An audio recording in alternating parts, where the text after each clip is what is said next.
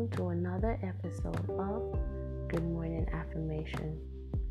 At the beginning of this year, I wrote these words. I quote Chapter 2020 I am ready for this 2020 Vision Masterclass. I'm grateful for the lessons and blessings ahead, and I know we are going to create masterpieces together. End of quote. If I'm not grateful for anything else that 2020 brought in our lives, I'm grateful for togetherness, coming closer as a family and as friends, and meeting new people. 2020 and this pandemic teaches many lessons and brought everyone together, having us focusing more on what is most important self and family, appreciating each other and the bond we share, creating memorable moments, and the sharing of love and joy is just priceless. This type of togetherness was long overdue.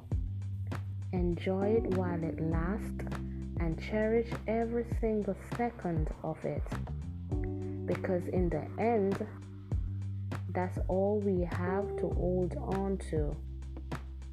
While 2020 canceled the goals we had set for this year, it gave us an important one time. And it brought us together and still bringing us together. Appreciation of time and each other is a blessing. The magic of time, the magic of love, the magic of togetherness. 2020 was, is indeed a magical year after all. Even though we lost people along the way, it teaches us to appreciate and cherish the ones we have and cherish each other. 2020 is indeed a master class. It is a great time for an affirmation. Love is forever. Joy is everlasting. Togetherness is the key. So let us cherish the ones we love now. Thank you for listening to another episode. So shall it so was it in the beginning, so shall it be in the end. Sending you love, light and positivity. Now go out there and conquer the world.